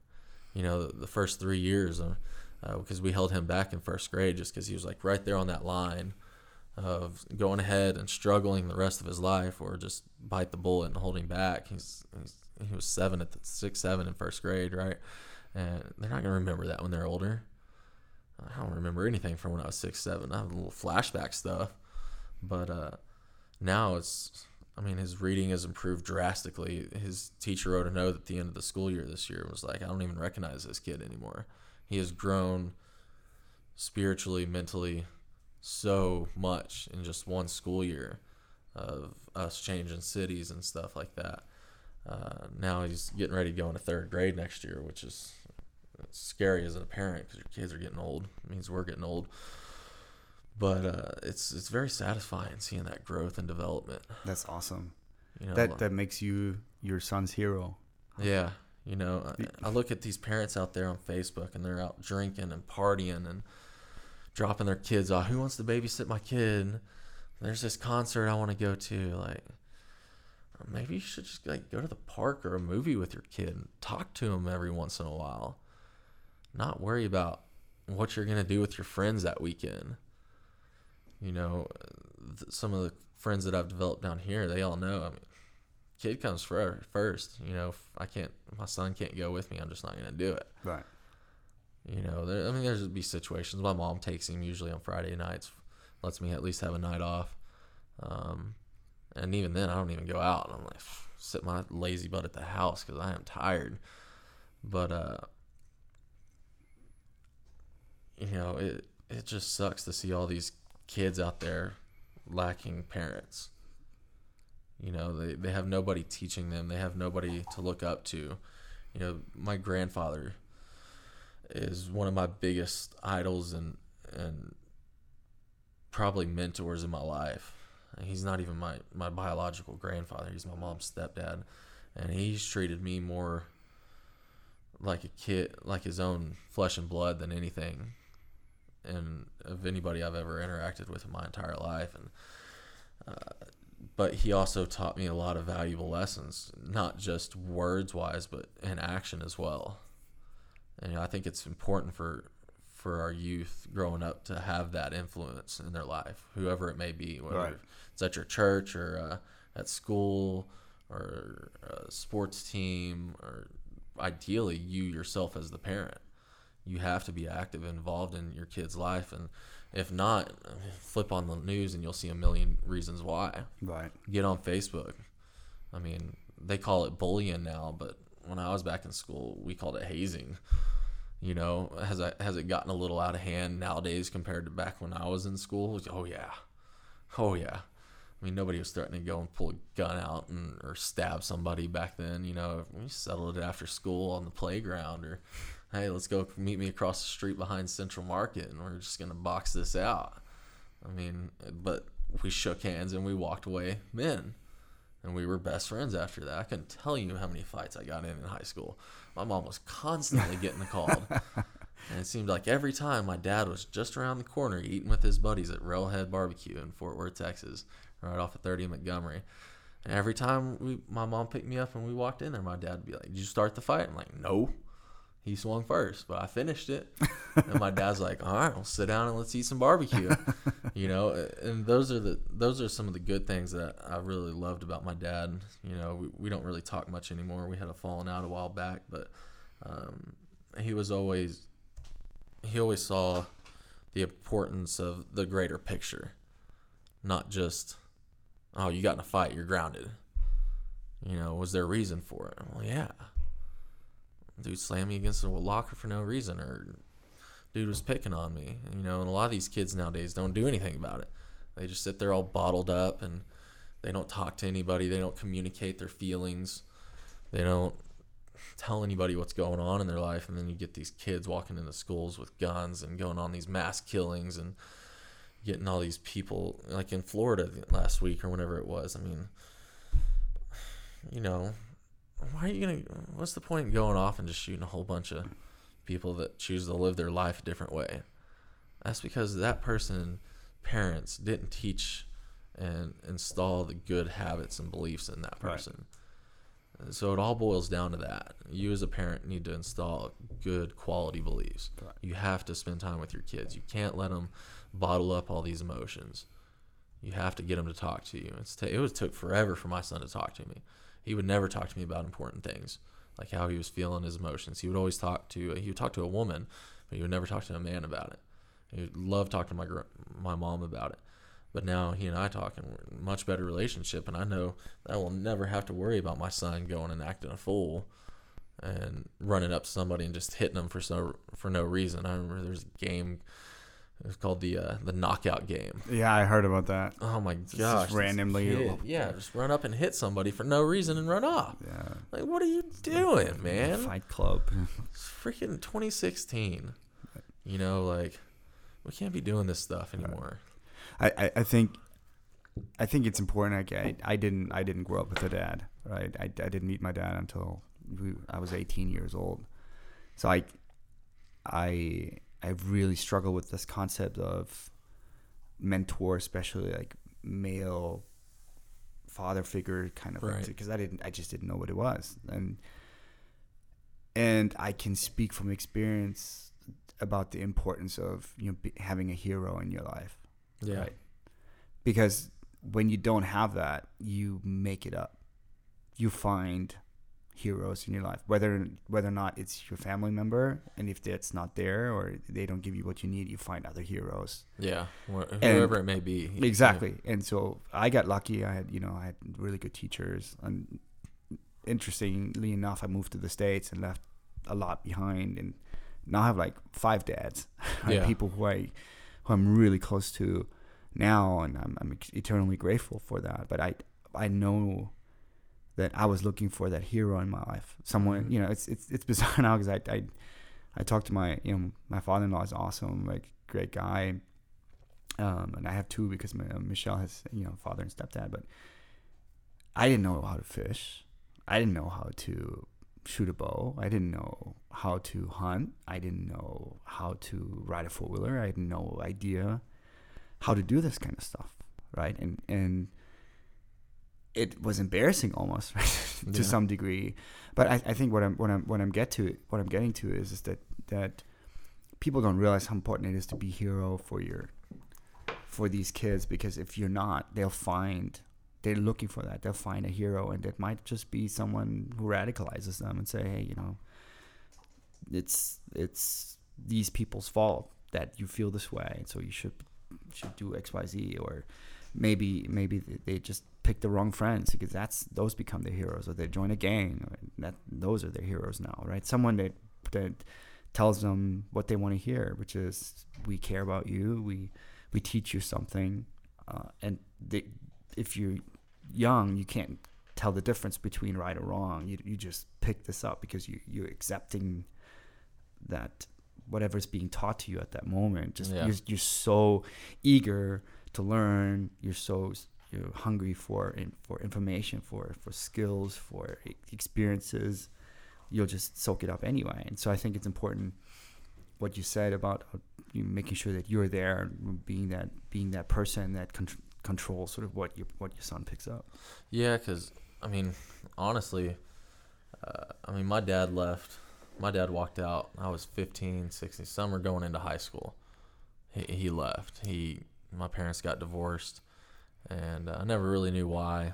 I just knew. Woke up one day and he was gone. And my dad's got college degrees from TCU, UT. You know, he's a very smart guy. I'd never seen the guy work a day in my life. He's lived off of his oil rights and mineral rights from our family land. But when he left, I mean, he left.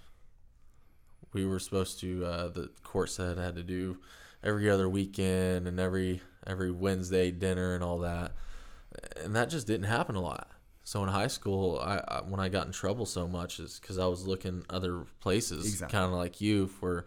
You know, that guidance and that, you know, that father figure. And a lot of my close friends back then, you know, ended up kind of taking me in, and their parents, their dads right. started kind of becoming that person. And I still remember my dad showing up one day, and it was a Wednesday or Thursday night. Hey, come on, we're going to dinner. I'm like, no, I've got stuff to do. Like, I haven't seen you in months. And you just expect to show up here and take me to dinner, you know, I don't know, I'm cool. And he was like, get up and come on. And I was like, you know what? You know, if you weren't so busy sucking your lures, you know, and you cared more about raising your kid, then, you know, I wouldn't feel this way. And I'll never forget that old man walked over and just clocked me right on the side of the head. And we ended up brawling right there in the middle of the living room. Wow. My mom, cops came and all that. But they're always going to look for that void, to fill that void in their life. You know, so when my dad left and didn't come around and shows up one day, I'd already filled that void. Exactly.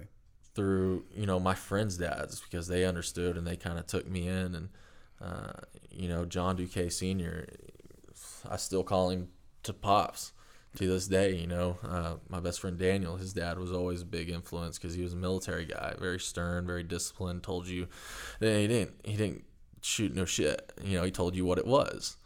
And at the time, that's what I needed to hear, you know. So if you're not giving it to them, they're going to find it somewhere else. It's kind of like the old – Exactly. And that goes in your relationships too, you know.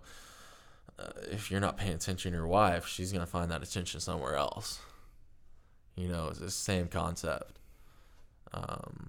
So don't let your kids look other places to fill that void, you know, because once you lose them, they're gone. It's so hard to get them back, you know, because I look at me and my dad's relationship now, and it's never been the same ever since then. Right, I can imagine. I mean, I I went back to live with him my senior year in high school, but as soon as I graduated half a semester early in high school, and as soon as I graduated, he kicked my ass out. Right. Bye, have fun in the real world. No money, no car, no job, no nothing. Dude, see you later, kid. You know, I mean, my own dad didn't even show up to my high school graduation because he expected me to be such a failure and screw up in life that he made other plans and went on vacation or something. I don't even remember why he didn't show up. But later on, another thing that kind of led me to be the person I am with my son today was about 6 months before Jonathan, my son, was born. I'd gotten in a fight with my ex and gone over to talk to him about it, you know, because he just lived right around the corner. At that time period, we were semi-social, and we were standing in his front yard, and I'll never forget. I can't remember how we got on the subject and what we were talking about specifically, and he was just like, well, why do you think we're nothing alike? Because, you know, I got tattoos, I like driving nice big trucks and sports cars and motorcycles and drinking back then and all that. My dad's completely opposite of that, you know. And I was like, well, I don't know. And he was like, well, it's because I'm not your real dad. And I was like, what the hell? I'm freaking 19 years old and I'm just now hearing this? Like, and I was like, there's no way. And I'm like, dude, I've got a kid about to be born in 6 months and you're going to unload this on me? Wow. I mean, I didn't talk to my mom for a couple of years after that because he had told me that she had cheated on him and that he knew who my real dad was and that I'd be a proud man of who he is. And I'm just like, whatever, dude. Like, he's not here. You're not here anymore. Now I understand why. He was like, yeah, I told your mom I'd stick around until you were 15. And then I was gone because I didn't want you to grow up without a dad. And he's like, and I held my word, 15, and I was gone. I was like, well, that's pretty shitty. You can't just check out on your kids. You can't, like, say, I'm going to be here for this long and then see ya. You know, and that day, knowing that I had a kid on the way, I was 18 at the time. Yeah, I was 18 at the time because he was born May and I turned 19 February. I decided from that moment on I would do nothing but make sure my child was taken care of, his every want, his every need, regardless what it was, whether it was school or relationships or health, or nothing in the world would ever be put first over my child, regardless of what it was. This bodybuilding adventure that I'm just starting, or back in the day I went to school for motorcycle mechanics. God, I wanted to be a motorcycle mechanic and race motorcycles like nobody's business, but I was young. I was 22, 23. Wanted to go fast, Ricky Bobby style. But none of the other stuff ever matters. The hunting, the golfing, the bodybuilding, the food, nothing else matters other than what your kid needs. In my opinion, and in my opinion, there's very few parents or adults out there like that nowadays. You know, unfortunately, more male figures are taking on the role of full custody of their kids now. I drastically think a child needs his mother in his life to show that nurturing and compassion. Because you can ask my son right now, I'm not very nurturing and compassionate. I try to be. But if he comes in with a cut on his finger, I'm like, whatever, dude, go rinse it off and throw a Band-Aid on it. Go back and play, you know, like, toughen up. And then, of course, grandma comes running in. Oh, my gosh, you got to put antibiotic on this. Whatever, dude, let the kid learn. Let the scar heal. But it's just, it's dumbfounding to me, you know. My boss, Kim, she's a good example of a great mother. She, you know, I haven't known her that long, you know, since I moved here, but just seeing and hearing her kind of her story about raising her son on her own, and especially back in, you know, he's 20 now, so it's still pretty recent compared to the grand scheme of things. But you hear, like yourself, you know, you're a little bit older than me, Mark. You know, growing up in your time era without a parent in your life, it was uncommon back then. You know, and nowadays it's it's an everyday occurrence. You know, one of my property managers, boyfriend took off on her, left her with 2 kids and pregnant with another one. And I'm just like, what kind of person does that?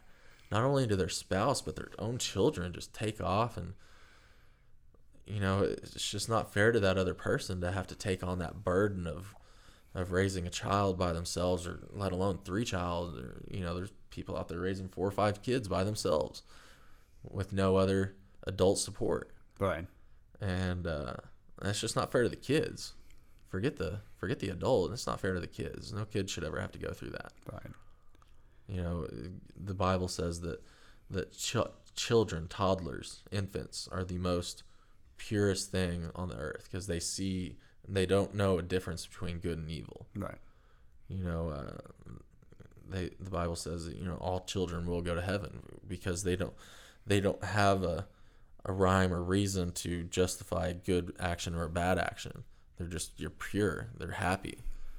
They have no reason to be mad, and they don't have any bills to pay. You know, they don't have to worry about what kind of clothes they're going to wear that day. They just get waking up and taken care of. Right. And I think that that's a very important lesson to take away for anybody listening to this, is regardless of where you've come in your life, what you've been through. I mean, me, I'm 28 and tatted up. Done all sorts of stupid things in my life, from alcohol and other illegal things. You can always turn your life around, right, and become a better person spiritually, physically, mentally, financially, if that's what you're concerned about. You know, I know 98% of the people nowadays are, all they care about is how big their bank account is. You know, and I mean, I still live paycheck to paycheck right now. I got a little bit of set aside, but, you know, I'm don't have a huge savings account. But, you know, spiritually and mentally, I'm happy with where I am in life. Right. Yeah, do I wish I had more money in the bank? Do I wish I was driving a nicer car, or had nicer clothes to wear, nicer job? You know, I love my job. Unfortunately, I work for a company that we get hated on, but you got to be happy with yourself before you can be happy with anything else. Right. And your kids will see that. Right. They are a direct reflection of you. Absolutely. I think for what I would say is, and like I said, we talked about karma earlier, but I think I want to turn the corner there and just close it by saying one thing that you have to look forward to, just speaking of experience, is when you pass that legacy on, you there's so much satisfaction and so much peace that comes from that. Yeah. My dad had an episode 3 years ago where, you know, pretty severe fall, to the point where he was confronted with you know,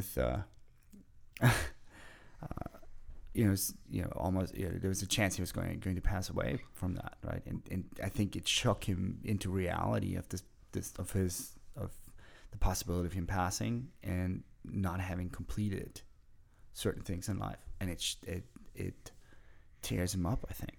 Yeah.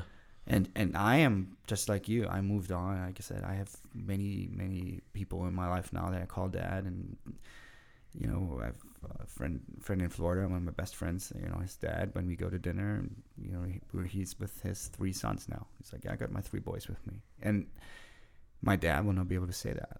You know what I mean? Yeah. Like, you have that to look forward to. Is the idea? It's like you've done the right thing. Your karma in that sense is good, right? Plus you'll get so much satisfaction from when your child grows up to thank you for it and to pay you back in ways you wouldn't, you can't even imagine now. And I think the greatest payback is just one day when he's grown up and in his life, just looking at how successful he's going to become is going to be payback enough. Right. You know, and I don't mean payback in sort of paying debt. It's more paying return on investment. Right. Maybe it's the right term, oh, right? Yeah. To say, like, when you get to see your son graduate, when you get to see your son get married, and when you get to see your son having, you know, a grandson or whatever, And it wasn't until my dad turned 80 that where he experienced that, and it's tearing him apart, right? But it's not my fault. I'm not blaming anybody for it. That's just how it is. You don't want to wake up one day in hospice on your deathbed and be like, man, I should have done all this differently. I should have settled this a long time ago. And I tried settling everything that's going on with me and my dad a long time. Well, just recently, really, my best friend got on my back about it. And was like, hey, you need to try and mend this relationship with your dad. You know, y'all used to be close, then you failed apart, and you're close, and you fade apart. And now you haven't talked in 3 or 4 or 5 years. Right. And I reached out and tried my piece, said my piece, hadn't gotten anything back out of it. So whatever, cool, you know. I'm content with where I'm going to be at, because I want to succeed and no matter what I do. Right. Quick story. Eric Thomas was telling this story about a guy who wanted to be successful. So the guy decided to go to a guru because he saw the guru was making all this money and had this nice car and this nice house, had this hot wife, and all this. He said, I want to be successful. I want to know what you do to get where you're at. He's like, you want to be successful? He's like, meet me tomorrow morning at the beach at 4 a.m. He was like, man, the beach, 4 a.m.? I want to be successful. I want to make money. I want to go for a swim. So he shows up to the beach the next morning at 4 a.m., dressed in a suit and tie, ready to go, got cologne on, the whole 9 yards. And the guru's like, you ready to be successful? He's like, yeah. He's like, walk out under the water. Boy, should have worn board shorts and a swimsuit, So he walks into the water about waist deep. And Guru's like, go ahead and walk out a little bit further. He was like, man, I thought you was going to be teaching me how to make money and become successful. He's like, you want to make money and be successful? Go ahead and walk out a little bit further. So at this point, the Guru's joined him, and water's coming up. So right about their mid-neck, their Adam's apple area. He was just like, you really want to be this successful this badly? He was like, yeah. So the guru takes the guy and slams him under the water and holds him underwater. Guy's flailing all over the place, struggling, trying to get above water and just catch some air. And he pulls the guy up after a few seconds. He said, now, when you were underwater, what were you thinking about? He was like, I was just trying to breathe. He was like, when you want to breathe as bad as you want to succeed, then you'll be successful. And you can put that. I take all these little things, all these stories, these coins, these notes that I find, these quotes and phrases and stories and all that stuff, and I put them together and try and think of a way to realistically apply them in every day-to-day life. I want to succeed at being a father. I want to succeed at potentially getting on stage and doing a physique show or classic physique, or maybe getting on the bench one day and doing powerlifting meet, but you have to want it as bad as you want to breathe in order to get there. Right. And unless you're willing to put that much energy and emotion into it, you'll never succeed fully. You might have success, but having success and succeeding is two different things. Right. Two totally different things. I've run a successful marketing company. I've successfully conquered I don't know how many sales achievements that I've set out to do, because my whole life I've been in sales.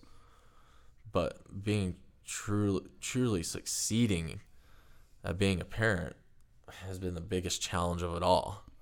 And you'll never be done. I mean, I'm 28 years old, and my mom's still teaching me things. Right. Bless her soul, putting up with my ass all these years. I'm surprised she hasn't had a heart attack yet with all the dumb stuff I've done. But I know she's satisfied with seeing how well I'm doing with my son, and that makes me realize how satisfying I will be one day when I see my son growing up in my position. Yeah, very, very awesome, very admirable. I think maybe one thing I would say, just from the outside looking in, and you've flown, that, right? They say, hey, in the case of lack of oxygen, put the mask on yourself first before you put it on your child. Stupidest thing I've ever heard on a plane. But I want to say that, though. I think my perspective is that it's okay, though. Of course, now your son is small and you carrying huge responsibility, and he can't really function without your constant supervision and help. That I get that. I'm just saying, with regards to the show, it's okay sometimes to prioritize your personal goal, because so that other people, including your dependents, can celebrate that with you. Right. Does that make sense? Yeah. Right. So just to be that hero, right? It's one thing to say my son comes first for no matter what, right? But I followed a lot of like extreme sports people recently, right? And you ask yourself, how much of an egotistical asshole was this guy, to where he spent all his money, all his time to, I don't know, sail around the world or climb Mount Everest. And just recently is one of those pivotal moments where they say, look, you know, just because you're doing that for yourself doesn't mean that people can't celebrate that with you and can't love you for it. Does that make sense? Yeah. Right? So the idea that they enjoy, for once, you doing something for yourself and achieving something that you set out to do, and just being happy for you and celebrating with you and being their hero, to where they say, hey, that's my dad or my husband or my father or my son. You know what I mean? Yeah. And so I think I just want to perhaps wrap up by asking you, sort of, you know, coming back full circle to this show,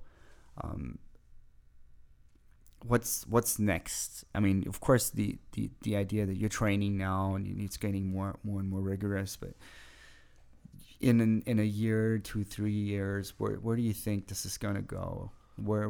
What are some of the goals, maybe, if you didn't have, if you weren't in any of these situations, right, and that we've discussed? What is the one thing that drives Josh, where he said, this is one thing I want to accomplish?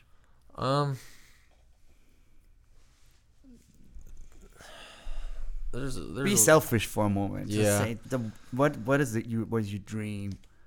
I'd love to make it to a national level. You know, I've never really done anything in my life worth bragging or boasting over, you know, as far as never had like a really big achievement. You know, I didn't go to college. I went to college, but that lasted about a semester, and I was like, forget this. You know, I don't have that college degree. I don't have that whatever achievement, you know, from my company, or worked for a company for 10 years. I've never really done anything worth value, in my opinion, other than being a parent. And I had to explain this to my mom. She furious because of how much time I spend in the gym sometimes. But for once, I'm actually doing something for myself. Exactly. Not just my kid or my family or the girlfriend or spouse or whatever. You know, for once, I'm doing something for me. Right. Dang it. And I'm going to take it as far as I can. You know, if that means that, you know, I have to sacrifice and build some more and wait till next year to get on stage. You know, as Ed says, patience. You got to have time to grow. You know, a lot of the greats that have been doing this for so long, they're just now getting on that pro level. You know, they spent years of preparation, and I'm prepared to spend that, if not longer, to get where I want to be. You know, I'm not out trying to become the next Ronnie Coleman or Jay Cutler, Dorian Yates, or, you know, any of those legends, basically. But I definitely like to take it as far as I can. You know, I'm not going to go out and do all the unnecessary illegal stuff to get there, you know, but like a lot of people do nowadays. But I'd like to take it to a national level, create a brand for myself, and make something of myself to be proud of, and to look back at 60, 70 years old and be like, I accomplished that. Right. I want that satisfaction of, man, you see that? That was me back in the day. You know, where are you at? Right. What have you done with your life? Right. Yeah. I think that's really important for people to recognize. It doesn't make you a selfish, egotistical jerk by saying that. It's okay. It's okay to chase really big goals. There's a lot of people, including myself, who would cheer for you when you achieve that. And it's something you share, just like you share knowledge, just like you share that legacy, is that you share your accomplishment. But people say, wow, I know this guy. Like, for example, when Ed goes on stage, 2 weeks from now, and he becomes IFBB 10 pro. Days. 10 days. You know, I'm not going to say he's an egotistical ass. I'll say, this is awesome. It's my trainer. Yeah. You know? I will be happy to celebrate that with that. So I would encourage you, for sure, to you know, allow yourself to prioritize that for that reason. Right. Right. To because I think people need heroes. Yeah. They see, hey, if he can do it, I can do it. Exactly. You know, learn off of my actions, not my words. Exactly. Know. Really, really powerful stuff. I know you probably need to take your son home and go to sleep, but I have one thing I want to ask you. Let's do it. I have these cards here. Okay. And you just pick three of those. Okay. One at a time, and just read the word and say what comes to your mind. Okay. So don't think about it. Just read the word out loud. I remember you and Ed doing this on y'all's. So here, try it out. Jonathan, yeah. Come here. Pick three of these cards for me real quick. Hey, Jonathan, come help. You've been such a good trooper, cards. Man. All you gotta do is just pick three. He's picking one card. There's one. We need two more. One more. He's picking the most difficult words, I'm sure. Knowing him, yes. He likes to see me struggle. Thanks, Jonathan. Sometimes. That's awesome. Thank you. All right, so. Oh, this is going to be entertaining. So, Jonathan, you picked really good cards. Good job, man. Yeah, you did. All right, so card number one is fear. What do you want me to... What am I doing here? Whatever comes to mind. Fear. I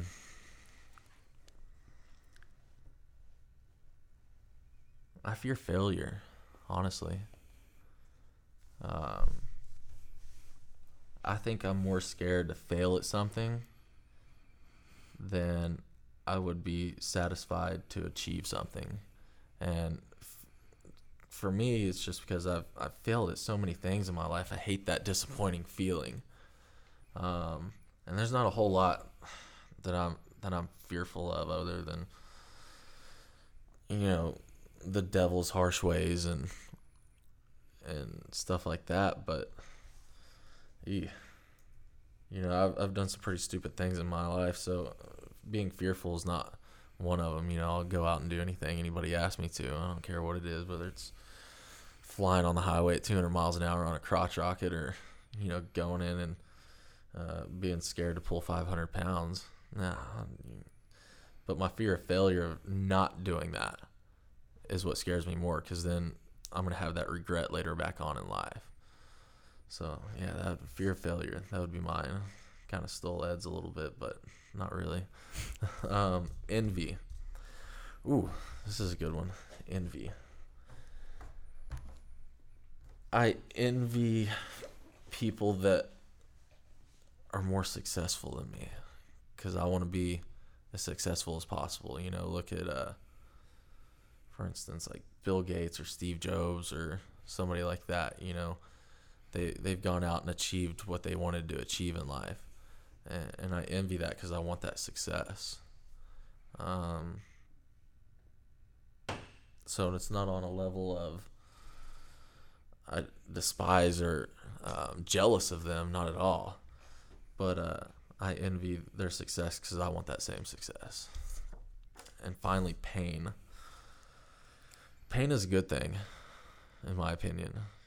No pain, no gain, right? There's going to be times in life where everything's painful, whether it's going through a divorce or raising your kids or getting in car wrecks. But pain is only temporary. You know, pain's not going to last forever. Granted, there's certain stipulations to that. You get in a car wreck and you have no feeling. That's going to be painful for the rest of your life. But I've always taken pain as like a lesson learned, not to do that.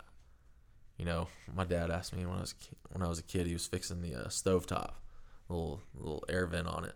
He's like, hold this wire, but don't touch it to anything because it'll shock you.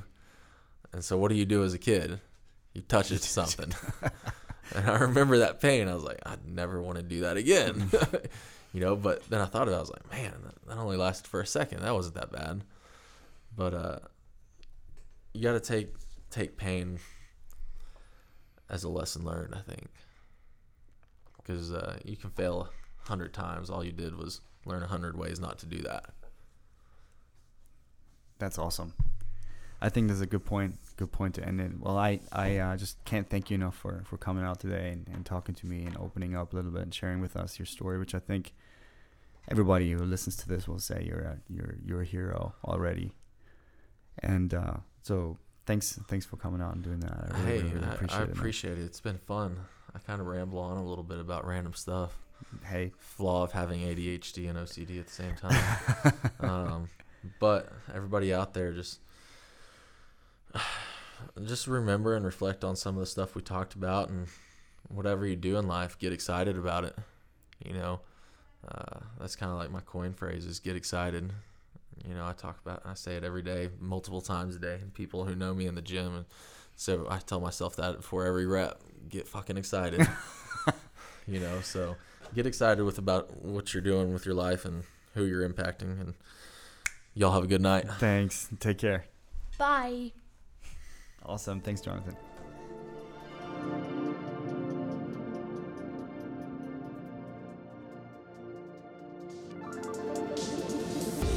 Thanks so much for listening to the Android Strength Podcast with your host, Mark Mulzer. We'll catch you next time.